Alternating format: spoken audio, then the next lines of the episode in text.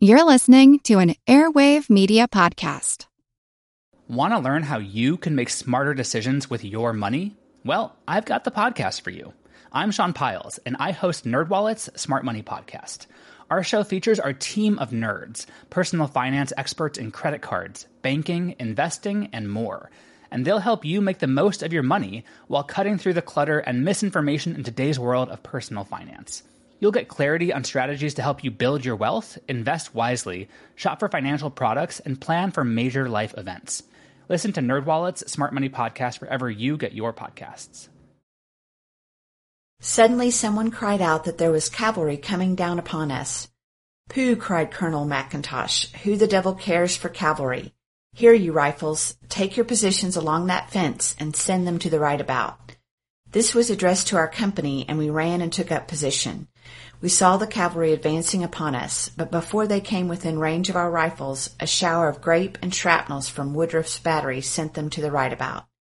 William Watson, 3rd Louisiana, at the Battle of Wilson's Creek.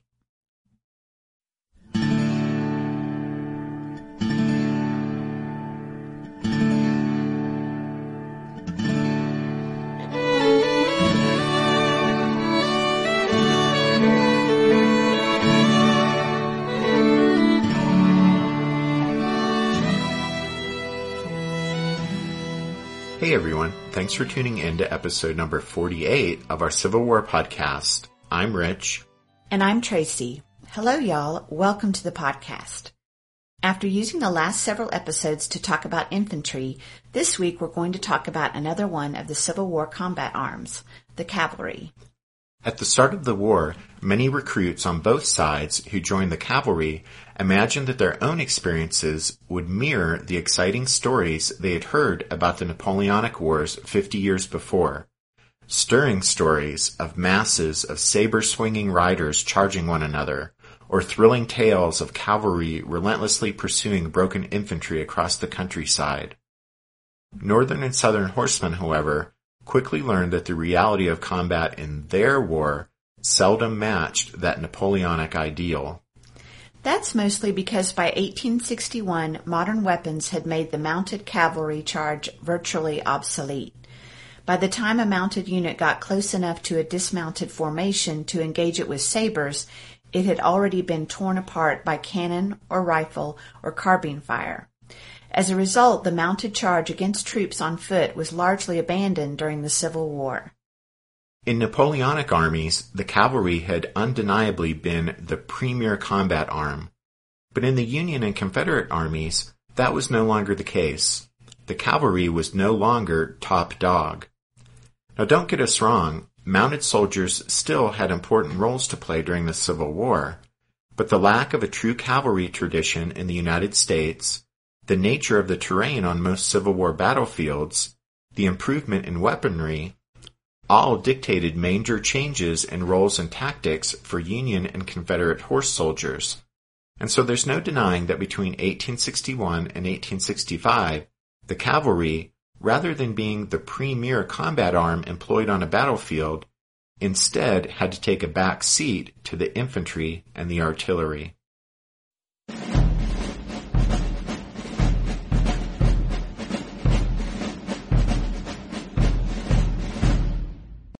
Despite the fact that it wasn't top dog on the battlefield anymore, one of the most romantic aspects of the Civil War in general and the Confederacy in particular was the cavalry. A Southerner was, on average, considered the superior horseman mounted on a better horse, especially early in the conflict.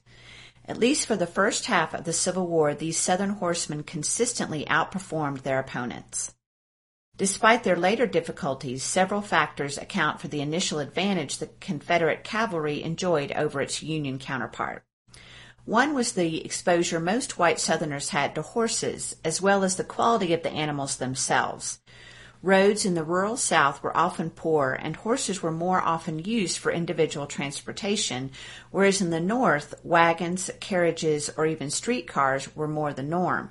And so a generation of Northern farmers and townsmen had become more accustomed to sitting behind rather than on the horses.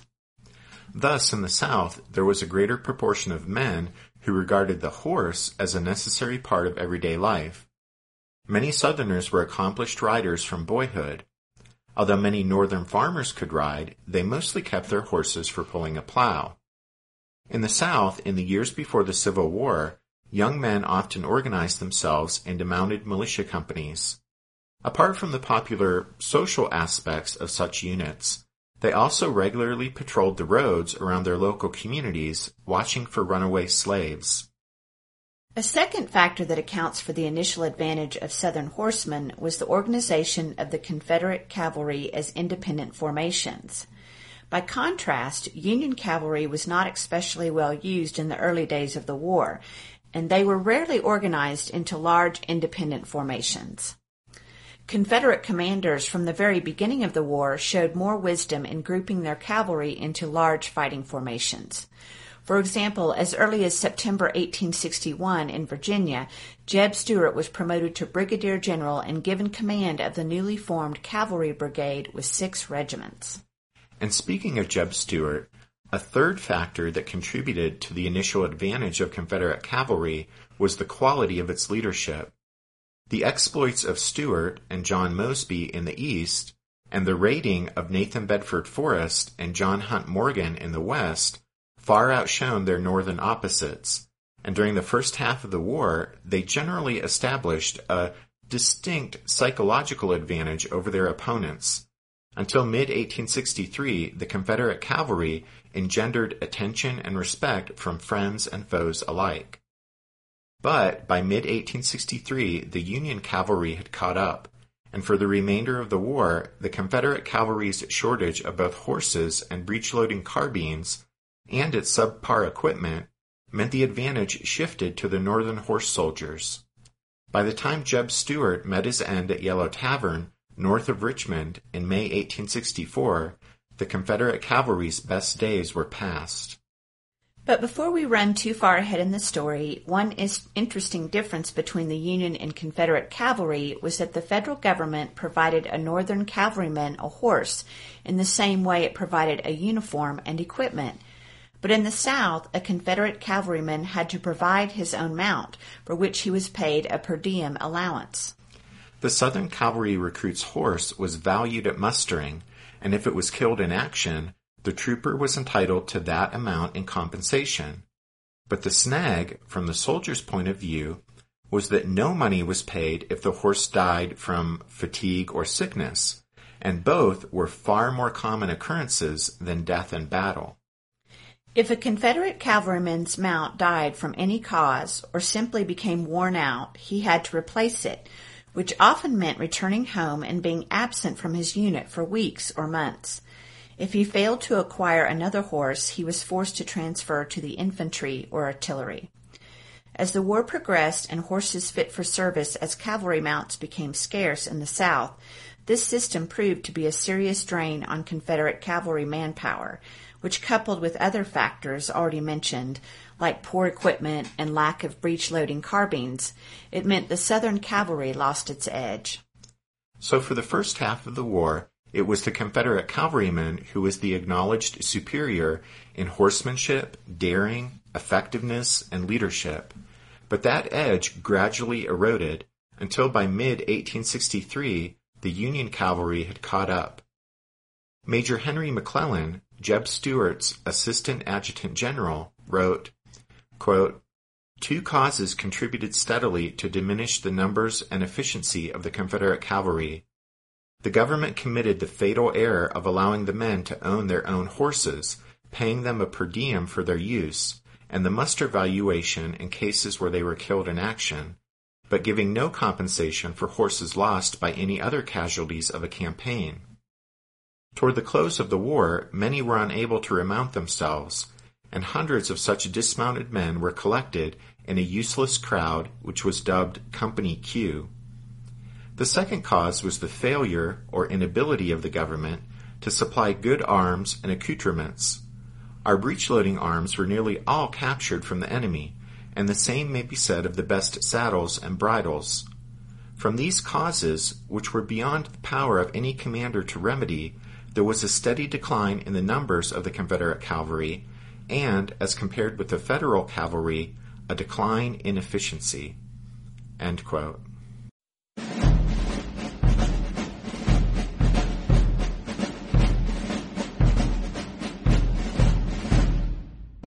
At the war's beginning, the United States had five regiments of regular cavalry although most of these units were largely broken up and scattered around the western frontiers of the nation and seldom served in commands larger than a company.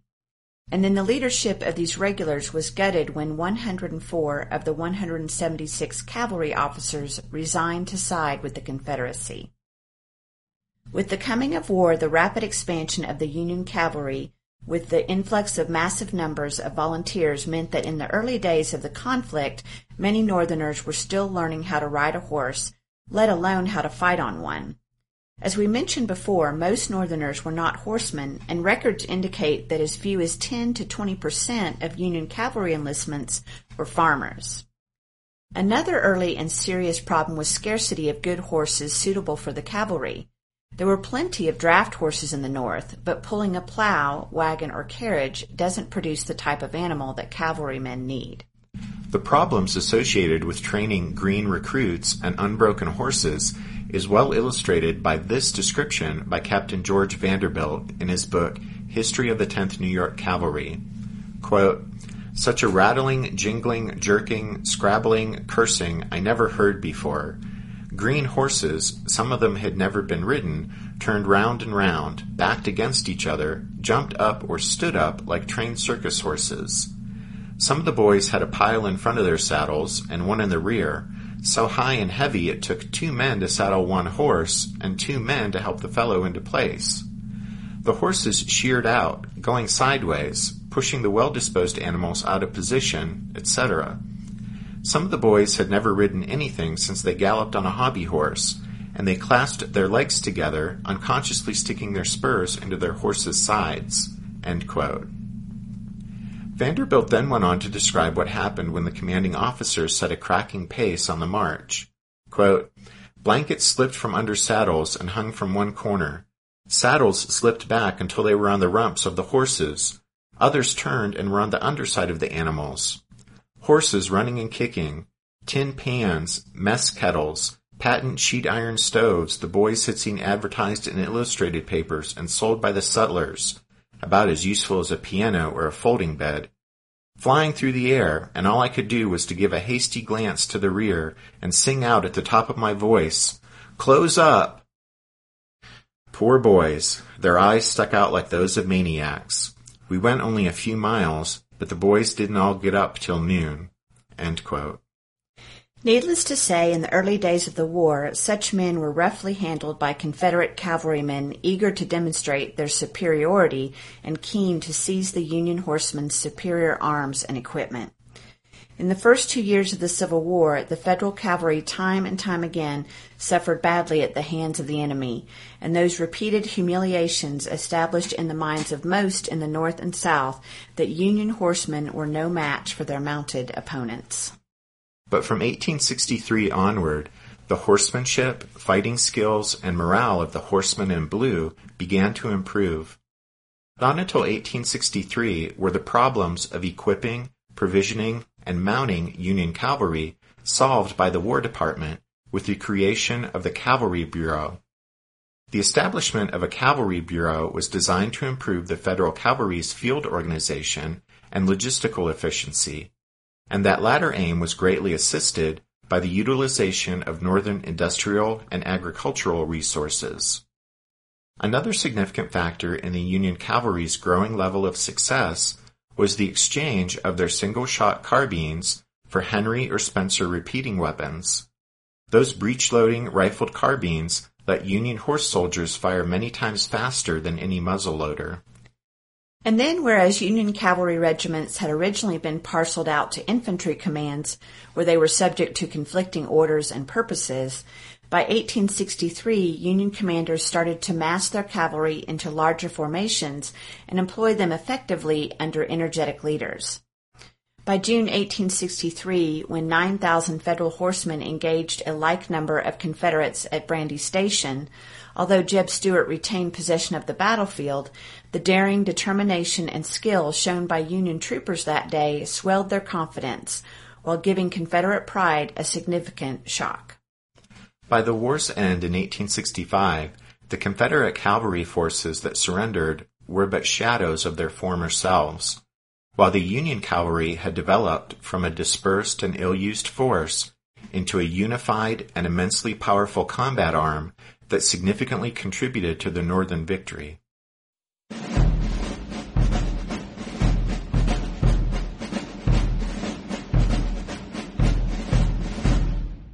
Want to learn how you can make smarter decisions with your money? Well, I've got the podcast for you.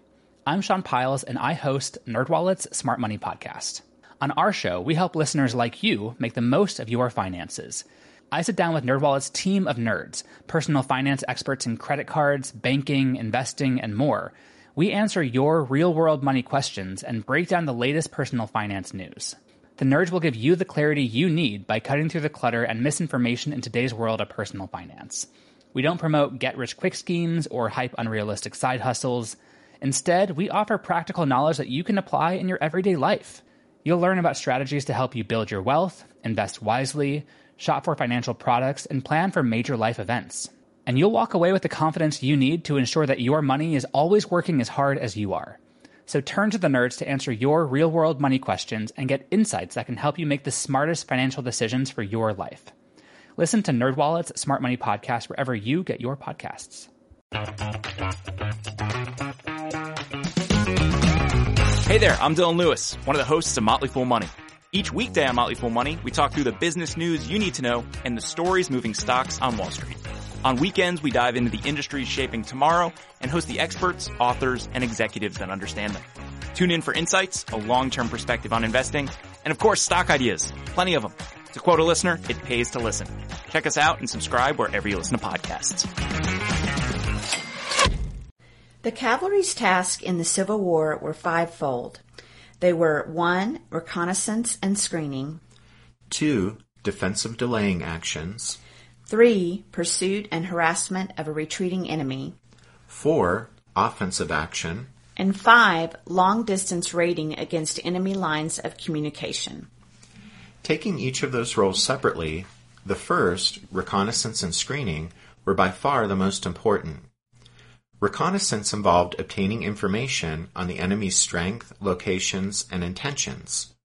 Screening was the prevention of the enemy from securing that same information about your forces. The tactics of reconnaissance were based on patrolling, on scouting, on exploring roads and tracks, and towns and villages. Patrols covered wide areas and often needed the backup of larger bodies of cavalry to force a way through the enemy's screen. Cavalry screens were the reverse side of the reconnaissance coin. Mounted formations often had both roles, probing the enemy lines for information and at the same time blocking or screening the enemy's efforts to gain intelligence. Next, defensive delaying actions is nowhere better illustrated than the stand made by Buford's Union cavalry on the first day of battle at Gettysburg. But it's important to understand why Buford's horsemen fought dismounted that day. That's because mounted cavalrymen are at a serious disadvantage when acting on the defensive. It's virtually impossible to aim properly sitting on a horse. Reloading is awkward, and a mounted man provides a large target to any nearby infantryman. Cavalry were meant to attack. To stand on the defensive was to surrender the advantages of movement and momentum. The answer to this problem was to fight defensively while dismounted, and to move and act offensively while mounted. This meant arming and training cavalrymen to carry out these tactics. The breech-loading carbine, combined with the revolver and saber, were essential elements of the formula for successful delaying actions. As happened at Gettysburg, every fourth Union cavalryman stayed back and held his comrades' horses, while the dismounted troopers moved forward and took up a defensive position, firing upon the advancing enemy with their breech-loading rifled carbines. Using such tactics didn't necessarily turn the cavalrymen into nothing more than mounted infantrymen, since a horseman retained his attacking role with his ability to charge and wield his saber and fire his revolver in close combat. The third role of cavalry in the Civil War was the pursuit and harassment of a retreating enemy. An army in retreat needs cavalry to form rear guards, to delay or disperse its pursuers, and to escort its supply train of vulnerable wagons. Conversely, the pursuer needs to make maximum use of his cavalry to intercept, cut off, harass, and attack his retreating enemy. It is most often the case that only a successful pursuit, relentlessly pressed, can bring about the complete destruction of a beaten army. Next is offensive action, which Napoleon would have put at the top of his list of cavalry's tasks, particularly with his veteran heavy cavalry, with their big horses and wearing their helmets and body armor, they were the emperor's shock force on the battlefield, and they delighted in smashing enemy horse and infantry formations. But in the Civil War, and especially by 1863, offensive action in terms of the old-fashioned saber-swinging cavalry charge had slipped well down the list of a mounted forces roles. In the Civil War, the lack of a true cavalry tradition in the United States, the nature of the terrain on most Civil War battlefields, the improvement in weaponry, all meant it was very difficult to gain significant results from a cavalry charge that was unsupported by the other two combat arms, that is, infantry and artillery. Without that support, horsemen were vulnerable to flank attacks or a well-timed counterstroke when they were disorganized and on blown horses. Charges were also handicapped by the nature of the terrain on most Civil War battlefields, where stone walls, wooden fences, ditches, or wood lots hampered a mounted force's ability to make cavalry charges in the grand European style. Between 1861 and 1865, cavalry versus cavalry charges were few and far between, although horsemen could, and did, take the offensive on foot as well as mounted when terrain and circumstances permitted. And then last on the list of cavalry's duties in the Civil War are long distance strategic raids deep into enemy territory and across the enemy's lines of communication. For the first two years of the war, it was the Confederates who mainly carried out large scale cavalry raids. Apart from Jeb Stuart and his celebrated rides that circled completely around the main Union Army in the East, Nathan Bedford Forrest and John Hunt Morgan in the West were probably the most famous rebel raiders. Forrest raiding in Tennessee in 1862 caused enough mayhem to tie down two entire federal infantry divisions protecting vulnerable rail lines. Later in the war, his devastating success against Union forces led Sherman to exclaim in frustration, that devil Forrest must be hunted down and killed if it costs 10,000 lives and bankrupts the federal treasury. By 1863, a more competent and confident Union cavalry force had also taken up strategic raiding. The most successful example probably being Benjamin Grierson's raid in conjunction with Ulysses S. Grant's campaign to capture Vicksburg in 1863. Grierson's raid was a masterpiece. With 1,700 men, he rode 600 miles from Tennessee through Mississippi to Louisiana, wrecking Southern railroad and telegraph lines along the way and destroying massive amounts of supplies, weapons, and ammunition. But more importantly, the raid confused Confederate commanders and distracted them while Grant's army crossed the Mississippi River below Vicksburg. All of that was accomplished by Grierson at a cost of three killed, seven wounded, and nine missing. Grant said of it, It has been one of the most brilliant cavalry exploits of the war, and will be handed down in history as an example to be imitated. So there you have the five roles or tasks of Civil War cavalry. They were 1. Reconnaissance and screening.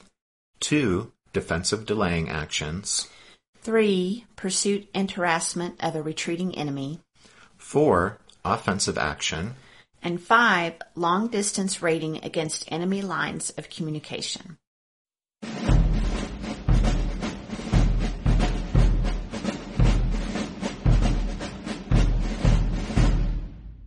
The Union cavalryman was the best armed of all the branches of service, and the most useful cavalry weapon was the carbine. The first carbines were essentially shortened versions of the long-barreled muskets of the day, making them easier to handle from horseback and easier to stow in a saddle holster. And less weight meant they could be fired with one hand if necessary.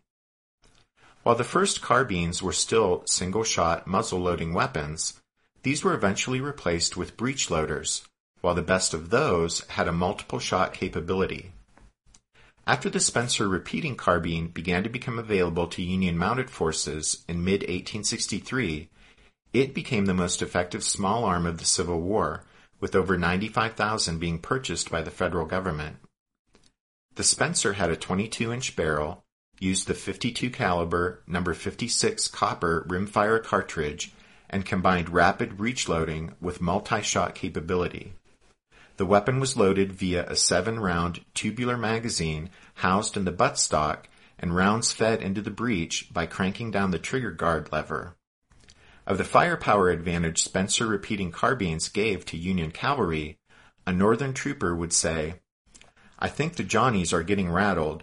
They are afraid of our repeating rifles. They say we are not fair, that we have guns that we load up on Sunday and shoot all the rest of the week. The second most popular weapon with a Union cavalryman after his breech loading carbine was the revolver carried in a belt holster. With its rapid rate of fire, many cavalrymen considered the revolver to be the ideal weapon for use in a close quarter melee. There were many varieties, but the most common were the six shot models made by the Colt Firearms Company. The 1860 Colt six shot single action percussion revolver came in two calibers. The heavier 44 was the Army model and was popular for the powerful punch it delivered and was much sought after by Confederate horsemen. The lighter 36 caliber version was often the preferred sidearm of officers and was called the Navy Colt. Both versions fired paper wrapped cartridges inserted into the cylinders and rammed with an attached loading lever that swung beneath the barrel. Percussion caps were placed on each nipple behind each cartridge. After the Colt, the next favorite revolver was the Remington, which also came in Army and Navy versions. Its increasing popularity as the war progressed was due to the ease with which the cylinder could be removed from the gun, since this allowed for quicker reloading with spare cylinders. There was also the question of cost, since a Colt was sold to the government for $25 while the Remington was $12. And then every mounted Union trooper had his saber, either the more common Model 1840 heavy saber, known as the wrist breaker, or the similar but lighter 1860 version. Both were based on an earlier French model featuring a slightly curved blade, brass handguard, and leather hand grip bound with twisted wire with a leather saber knot attached to the guard that was wound round the wrist in action to prevent its being dropped. Scabbards were of iron and sometimes covered with leather or similar material. While it did happen on occasion, traditional close combat with sabers was something of a rarity during the Civil War. And when such cavalry versus cavalry clashes did take place, it was the revolver that caused the most serious wounds. By mid-1863, cavalry of both sides expected to fight dismounted as often as not, so many troopers took to attaching their sabers to their saddles so they wouldn't be hampered by them when operating on foot. Southern cavalry had a surprising mix of muskets, rifles, and carbines. Most Confederate cavalrymen in the East used single shot, muzzle loading carbines that were cut down versions of various rifle muskets. However, the most sought after weapon was the breech loading Sharps carbine with which many of their Yankee enemies were armed. Unlike the Spencer with its copper rimfire cartridges, the Sharps fired linen cartridges which, unlike the metal rimmed ones, could be manufactured in the South. This meant most rebel Sharps were captured ones, although the South did attempt to produce their own copy, the Richmond Sharps. It was not a success and only about 5,000 were manufactured. General Lee described it as, quote, so defective as to be demoralizing to our men, end quote. A number of Confederate horsemen shunned muzzle-loading muskets or carbines in favor of the double-barreled, sawed-off shotgun. Its spread of shot made it difficult to miss, and it was devastatingly lethal at close range. And then the revolver was a popular, indeed essential weapon for all Confederate mounted troops, many of whom carried several stuck in their belts. The South did manufacture some of their own revolvers, although probably fewer than 10,000 were produced during the entire war. As mentioned before, the Union cavalry's Colt and Remington revolvers were prizes much sought after by Confederate horsemen. But even at close range, it requires considerable skill to shoot accurately with a revolver, and this is particularly so when mounted on a horse. With the big caliber weapons used in the Civil War, there was a considerable kick, with a revolver tending to jump after each shot. William Quantrill, who led a notorious band of Confederate bushwhackers in Missouri and Kansas, discovered that by reducing the powder charge in their cartridges by half, they could eliminate much of the kick, thereby increasing accuracy, but without making any appreciable sacrifice in hitting power at close range. All of these rebel guerrillas prided themselves on their shooting ability and constantly practiced with their revolvers to improve it. And then, as for the basic Confederate saber, it was a somewhat crude copy of the Model 1840 U.S. Army weapon, often with a brass or leather scabbard rather than an iron one. Despite the fact that Jeb Stuart had a liking for the saber and its use, there was considerable skepticism among the Southern cavalry about the usefulness of sabers in action, with the majority regarding them as an unnecessary encumbrance. John Mosby, the renowned Confederate partisan ranger leader, had this to say on the subject.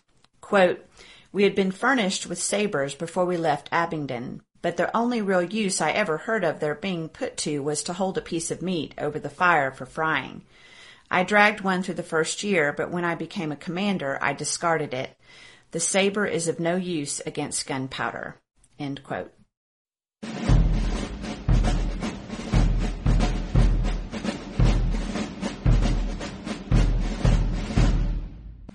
The last topic we wanted to cover in this cavalry episode is the Confederate Partisan Rangers. These irregular bands of mounted troops were authorized by the Confederate government to operate behind enemy lines in territory that had been overrun by Union forces. One of the best organized and disciplined ranger units was that commanded by John Singleton Mosby in Virginia. But Mosby's unit was something of an exception as many partisan rangers were little more than bandits. They were usually a law unto themselves and inclined to raid friend and foe alike. These units were raised to operate in their home states, and this, together with their loose discipline and tenuous overall control, attracted many recruits who saw such bands as a splendid way to fight from home and gain plenty of loot. The Confederate authorities belatedly sought either to convert the partisan Rangers to regular cavalry or to disband them. All such units were officially disbanded in April 1864 and the men ordered to form regular cavalry units. Many avoided this fate and continued operating, one of which was Mosby's 43rd Virginia Battalion, which was not disbanded until April 1865.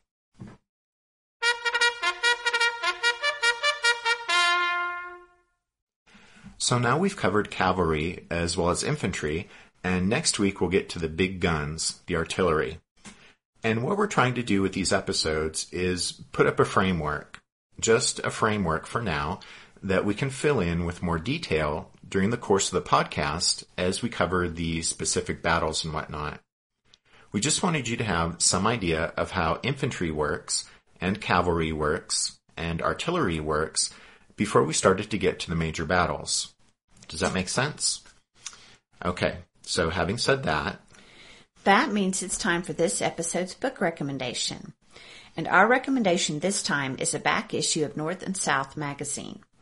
Volume 2, Number 2 of North and South magazine was a cavalry special. Each article in that issue was devoted to a discussion of Union and Confederate cavalry. I think we mentioned once before on the podcast that North and South ceased publication earlier this year. So you can't just contact them anymore to get back issues. Now you have to hunt for them in other ways, which isn't that hard on the internet, of course. But anyway, we also wanted to mention that Osprey, and some of you may be familiar with Osprey Publishing's military history books, but Osprey actually has two books on this episode's topic. One book covers Union cavalry and the other covers Confederate cavalry. But they're really kind of not so great in a lot of ways. So they aren't going to be official book recommendations from us. But we did just want to put them on the table with reservations in case you wanted to check them out. As always, you can find all of our official book recommendations at the podcast website, which is www.civilwarpodcast.blogspot.com. All right. So far as the iTunes slash bonus episode challenge, we have some good news and we have some bad news. Which would you like first? The bad news. Well, the bad news is that you guys fell short of the 50 new five-star ratings and or reviews. And it was close. So close. Like just three or four short close. But as we all know, close only counts in horseshoes and hand grenades. Exactly. So the bad news is we won't be releasing the bonus episode tomorrow. But then the good news is that we sincerely appreciate the five star ratings and reviews that y'all did give us. And so on the actual first anniversary of the podcast launch, November 18th, we will release that bonus episode for y'all. So watch for that bonus episode on Monday the 18th. And then probably this Thursday, we're going to release a special mini episode on book recommendations for the Gettysburg Address. Now, as many of you are no doubt aware, this month, November 2013, we'll see the 150th anniversary of Lincoln giving that historic address. And we wanted to provide you guys with some books to check out if you wanted to read up on it. So we'll plan on having that Gettysburg Address book recommendations mini episode out to you Thursday of this week. And then as we wrap things up, we wanted to be sure to thank Peter R., Daniel B., and Robert T. for their donations this past week. Thanks, y'all. And we always appreciate the use of Spiritwood Music's song Midnight on the Water, which is the music you hear at the beginning and end of each episode. And then, last but not least, thanks to each of you for listening to this episode of The Civil War, 1861 to 1865, a history podcast. We hope you'll join us again next time, but until then, take care. Thanks, everyone. Bye.